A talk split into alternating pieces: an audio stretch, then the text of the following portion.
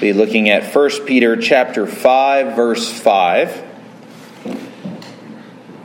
You can find it on page 1016 in the Pew Bible. We'll only be covering the one verse tonight. And essentially, Peter's going to be introducing a topic uh, that will take up the next paragraph as he concludes his previous discussion. So we'll be looking at 1 Peter chapter 5 verse 5. We'll be looking at the English Standard Version. Hear the word of the Lord. Likewise, you who are younger, be subject to the elders. Clothe yourselves, all of you, with humility toward one another.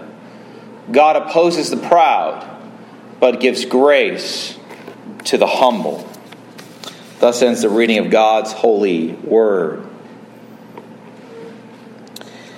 So, some years ago, not that many years ago, uh, really when I was starting on ministry, I also took some, some time and actually did a, did a bit of research into men's fashion. And that may sound a bit odd, but I actually didn't grow up around men wearing suits. Uh, and so none of the jobs I worked early on required any kind of suit uh, or any kind of clothing of that uh, that attire. So, uh, but then I got into seminary and started preaching, and all of a sudden I was expected to wear suits and uh, and coats and blazers and ties, and so uh, and, I didn't know how any of that worked. So, and so you know, uh, also, but also you know, we have these questions even beyond that. You know, what is what do you what's proper to wear to a funeral? Right? So, you know, can I wear this to a funeral? Uh, what is proper to wear to a wedding?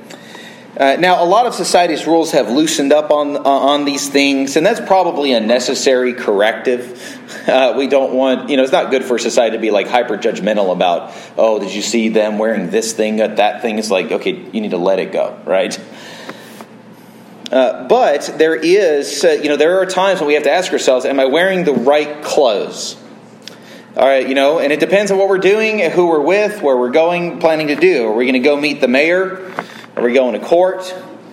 Uh, are we going to the grocery store? Are we going to the beach? And, and so that question of are we wearing the right clothes is a fitting question for the church to ask itself. And Peter here tells us that he's talking to churches who are under attack by unbelievers. And he tells them that there is a certain kind of clothing they're supposed to be wearing. He says that the proper attire in the time of persecution is humility. I think it's kind of surprising and counterintuitive. Because we might be tempted to think that the proper attire for the church in such a time would be hostility, defensiveness, we might be tempted that the right clothing would be anger and outrage. Now, there are other churches, um, some which are not even churches at all, but claim to be at least, who say that the essentially the right clothing is a kind of generic love that without any kind of biblical truth, discernment, or standard. But Peter here is going to show us that the proper attire for the church is humility and why it is so critical for the life of the church, especially in time of suffering. And so in verse 5, uh, he's still kind of uh, he's still talking about church relationships and leadership and uh, he's coming out of that and then he uh, and then he turns in verse 5 and speaks to those who are younger and highlights that we in the church need to submit to godly leadership now, when, when he says, now you who are younger, um, you could think of younger in age, uh, but this is more likely those who are younger in the faith, those who are newer to the faith uh, of Christianity. Uh, and now, it can be generally applied almost like a metaphor to the youth, because, or into youth, those who are younger, because the young tend to naturally have a aversion to authority once they start bristling, they start bristling and go, Well, why should you be able to tell me what to do? But he says, You who are younger in the faith should submit to the leadership. And this can be applied to the church even just generally because, uh, again, these churches are under tremendous pressure from outside attacks and persecution. And, and as such, the churches need faithful elders, we saw last week, who will shepherd the flock of God, who seek their reward from Christ, who set an example, and it, it, as they exercise diligent and concerned care for the needs of God's people. This is what the church needs, and, the, and elders as shepherds are one of the primary modes that Christ has established care for his church. But what good will it do the flock of God to have faithful and godly shepherds if the flock will not listen to the shepherds or take direction or correction from the shepherds? Last week, I said that the elders need church members to hold us accountable when we fail and when we falter. Yet at the same time, the sheep, the flock, need to follow the direction and submit to the leadership of the elders that God has placed over them.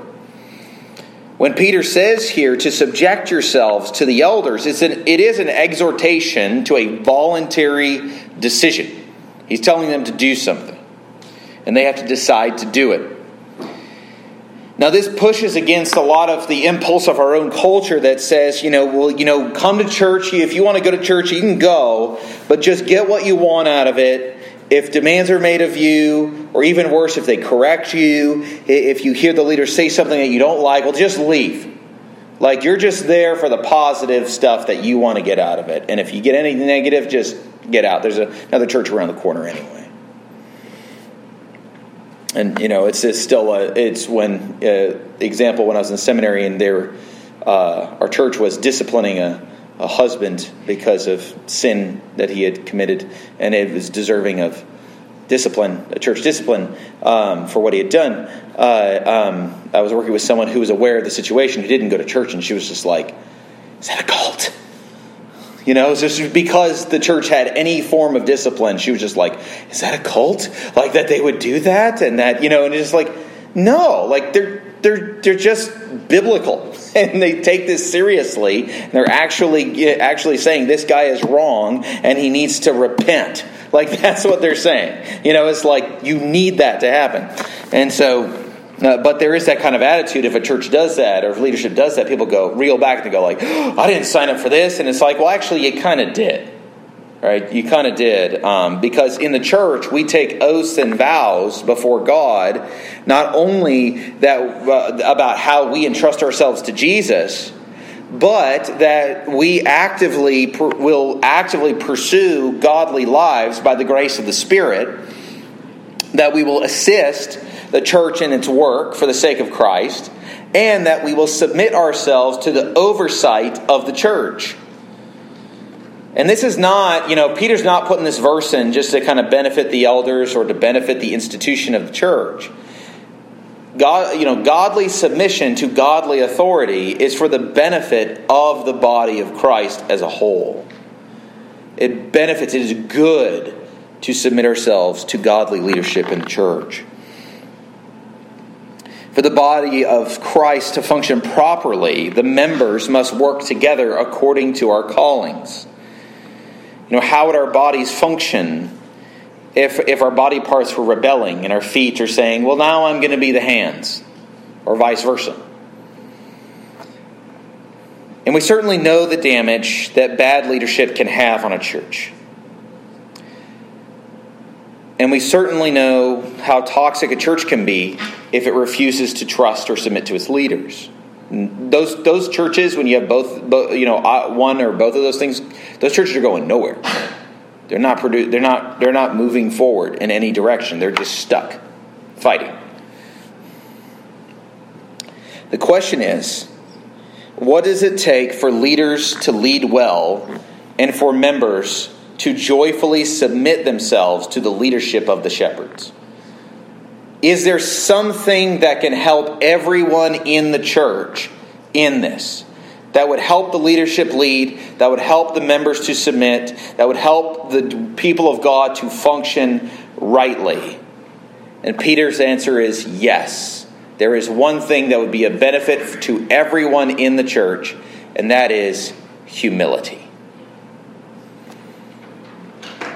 And so Peter says we need to clothe ourselves with humility. But there's some questions we need to address with the topic of humility. First of all, who actually needs humility? Now, Peter says, clothe yourselves.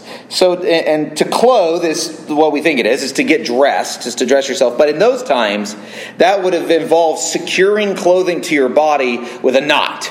You know, you would tie your robes and, and whatnot to you. And so, um, you know, whatever you're putting on, you would have to bind it to your body in some fashion. And so, and so, as a metaphor, Peter is saying that we are intentionally to take humility and to put it on ourselves, to tie it with a knot, to bind it to our bodies. That we, uh, that we are putting this on. And this command is universal. Humility is not for just some members of the church, it's not just for the leaders of the church, uh, it is for the, the leaders and the members every way. It says, clothe yourselves with humility, all of you. Elders, deacons, Peter says, clothe yourselves in humility. Now, books have been written on the subject of humility, uh, and, and there's some very good ones. Uh, but generally, humility is, is, means simply to be brought low or to make yourself low.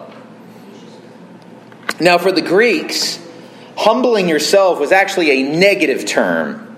It was, a, it was because it was shameful to lower yourself. That was a bad thing to do. But for the Jews, to humble yourself was to recognize the sovereignty of your God as your creator and as the covenant Lord over his people. And so it was a positive thing.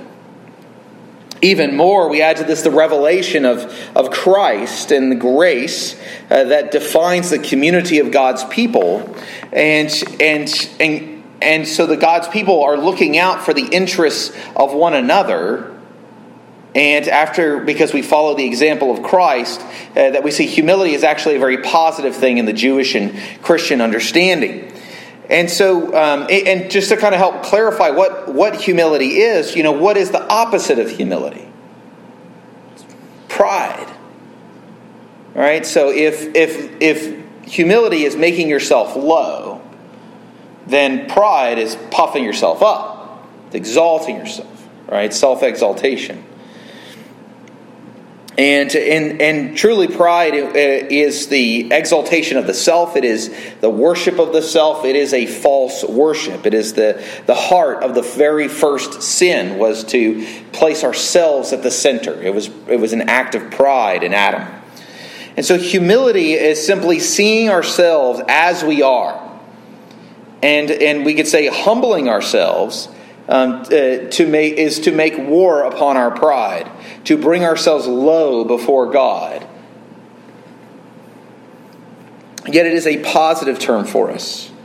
And it, it's a positive term for the church, and it dictates how we treat others in the church in light of our relationship with our Savior. Now, there's another question here that may be a little tricky, but who is humility for? Now, we said it's for everyone, but I mean, kind of what's the product of it? Who benefits from this? What's the end result? What is the goal here with humility? And, and so and note this this particular application of humility in the church. Uh, Peter says, "Clothe yourselves in humility toward one another." Now, this was unusual in society because humility towards one's superiors was expected in Roman society. Like, you, you would be humble before the emperor. You would be humble before the gods, the Roman gods. Like that was, yeah, of course. You had to be because if you if you're not, they will humble you by killing, right?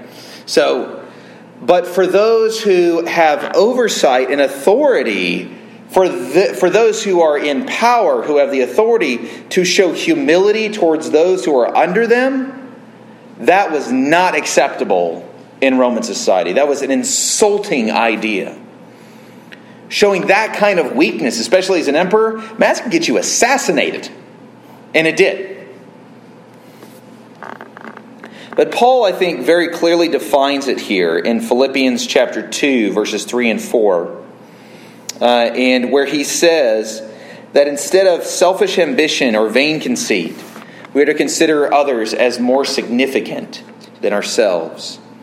It doesn't mean that other people in the church are actually more significant or have some proximate value that is greater than my own.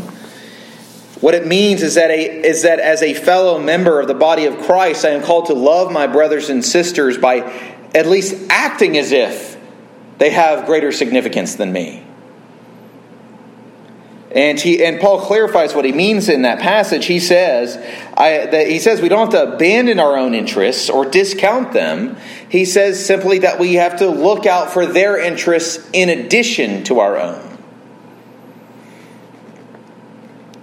And so if we, if we have a body of believers, of, of leaders and members are constantly looking out for each other in this way, leaders who humble themselves, before those they lead. Uh, and, and members who humble themselves before their leaders and before and even to one another who seek out leaders who are looking out for the interests of the flock and the flock who's looking out for the interests of others. You know what what kind of experience what, what would you experience in a church like that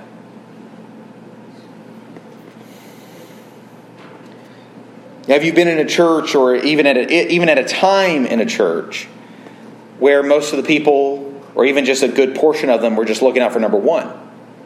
They were looking out for themselves, and all, the, and they didn't, and there was no trust, and they just and they're suspicious of each other, and you know, it's like, you know, it's like I've been to those meetings, all right, I've been to those meetings. They don't go well. And so, uh, and, and so Peter says we need humility, to clothe ourselves in humility, especially in a time uh, where the pressure is on, where, uh, where the church is being attacked, that, with, that within the church we need humility towards one another, uh, to care for one another, to look out for the interests of one another. And, and, and then he says at the end of the verse, in essence, that we need to listen to Solomon. We need to go back, we need to get out our Proverbs and we need to listen to Solomon again. Because if we do, we will find out that humility is an old idea. Peter is not suggesting a new concept. And he quotes here from Proverbs 3, verse 34. James, in his letter, also quotes Proverbs 3, 34, specifically there as a warning against pride and but here Peter is quoting the proverb to give wisdom to a suffering church. And the proverb is God opposes the proud, but gives grace to the humble. And so we see here an essential characteristic from the beginning is humility for the people of God. As we said earlier, the opposite of humility is pride. And Charles Bridges, in his commentary on, um, that he wrote many years ago on, on Proverbs, he said, On no point is the mind of God more fully declared than against pride. The prideful refuse to humble themselves and trust themselves to God. And Jesus was explicit multiple times, recorded in multiple gospels, saying, Those who exalt themselves will be brought low, but those who humble themselves before God in the end will be exalted. But we come to the question of why. Why do we need humility? What is it about humility itself, of all the different characteristics that the church could have, that humility is the thing that the church needs? Well, certainly humility is um, foundational and necessary because of our nature as creatures. We are created by the Creator. And we, and, and we ought to humble ourselves before Him, acknowledge His place as the sovereign one and our place as part of His creation. We are given the principle again and again uh, throughout the scriptures that God comforts and exalts the humble, those who humble themselves before their Creator. Even more, we ought to be humbled by the fact that our salvation is given to us by faith alone in Jesus Christ. And Paul says elsewhere that we do not have uh, lasting anything lasting that we did not receive. So why are we acting like we're saving ourselves? You know, so we have to be careful here. Humility is very is definitional to the faith. You cannot be a Christian if, if uh, and be prideful about it. It doesn't work. I mean, a prideful Christian is uh, is is an oxymoron, right? It's a it's a contradiction in terms.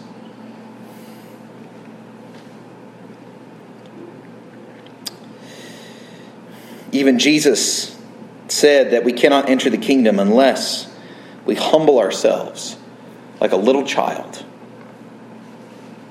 You know, and that's honestly, that's not that insulting when you're a kid. It's not that insulting of a thought, um, maybe even as a, a young person, teens, maybe even college. Once you become an adult, there's kind of a little sense where you kind of like I, we, Jesus said it, so we of course we agree with it. But if we actually sit there and had someone say, "You need to become like a little child," you'd be like, "I've worked hard. I've grown smarter and knowledge." Like you know, start listening. Like there's a lot of reasons why we might say, "Wait, how dare you?" No, absolutely not. You know, like you know, but Jesus said, "No, no, no. Unless you humble yourself like a little child." Unless you acknowledge your childlike dependence upon God for everything, including our salvation, including the air we breathe, you cannot receive the kingdom of God. You cannot enter Humility, then, is really just self honesty, just getting honest about ourselves. It's, it's understanding who we are in the grand scheme of things and living in light of that reality. The Puritan Thomas Watson wrote that the humble heart is God's throne in regard to his gracious presence.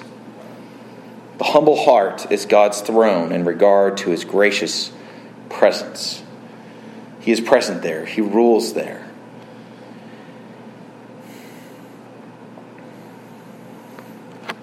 But we still haven't quite gotten to the necessity of, uh, of, of humility yet. We've talked a bit about it, but we can go deeper. Because all of this is true. But the chief reason that I would submit to you that humility is a central, distinctive characteristic of the Christian church is that our Savior Jesus Christ is humble. As Paul says, Jesus humbled himself by becoming obedient even to the point of death on a cross. But it doesn't mean that Jesus' humility was only momentary in our salvation. It is in the sense, uh, it, you know, it is, it is in that sense in his humiliation, he was brought low for our sake. But that's true. But Jesus also said in Matthew 11 29 that, in, that he is gentle and humble in heart to all who come to him for rest.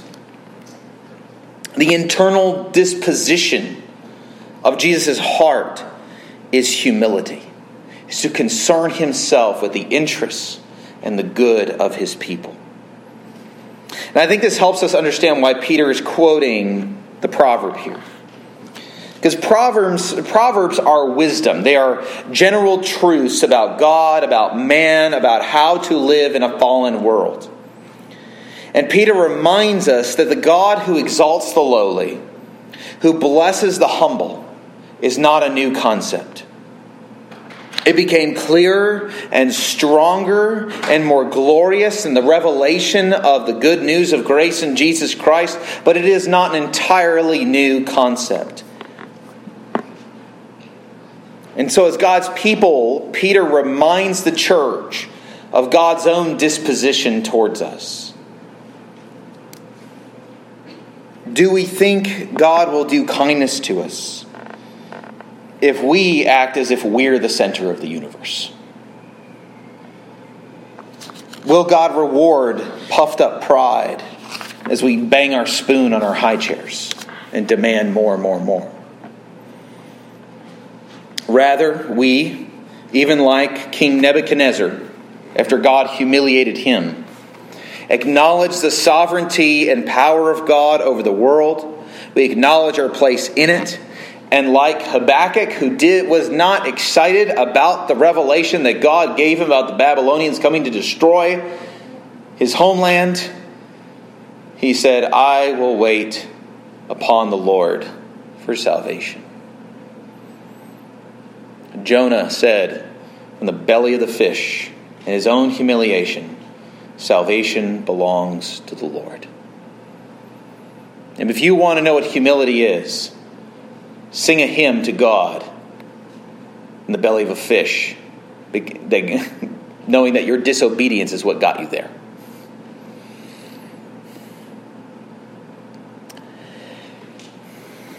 And so Peter is motivating us here as we to acknowledge our limitations and weaknesses, to give voice to our needs, to bow ourselves before our King and trust in him to deliver us. And so we humble ourselves in view of proverbial wisdom and the person of Christ because we trust in this truth that God gives grace to those who humble themselves before Him. One author wrote many years ago this. He said, God pours grace out plentifully upon humble hearts. His sweet dews and showers of grace slide off of the mountains of pride and fall on the low valleys of humble hearts and make them pleasant and fertile. Humility enables elders to be faithful shepherds. Humility enables deacons to be faithful deacons. Humility enables church members to godly submission and service. Humility is the order of the day in the church because our Savior is humble and our God gives grace to the humble. And there is no place for pride in the people of God. So we come back to the age old question what are the right church clothes. What is proper and required attire for the people of God? The social rules about what to wear have changed over time, certainly, but the biblical standard is not. The proper attire for the people of God is not hostility, pride, combativeness, or self righteousness. The proper attire, the right uh, church clothes for the people of God, can only be and will always be humility. So let us put off all those other clothing items and clothe ourselves in humility, that we may follow in the way of our Savior as we serve Him together. Let's pray. Heavenly Father, we thank you that you teach us by your word. Doesn't matter how long we have been at this, whether we have been a Christian for six minutes or 60 years, your word instructs us, teaches us, corrects us, mercifully wounds us at times, comforts us, restores us, because your word reveals you to us. And so, Father, we do pray that you would reveal the ways in our own church, in our own lives, where pride has taken a foothold, where we don't act in humility, clothe ourselves in humility towards one another, where we clothe ourselves with defensiveness or animosity or judgmentalness or whatever sinful attitude that we can pick up. Our hearts are idol factories. We know this. And so, Father, we pray that you would open our hearts up to receive your truth, to be humbled by conviction of sin, that we would repent and turn from our sinful ways, that we would cast off every sinful article of clothing, that we would clothe ourselves in humility, the humility that only comes by the grace and mercy of God and Jesus Christ. And Lord, help us to serve and love one another as we hold out the word of life to a lost and dying generation. We pray this in Jesus' name. Amen.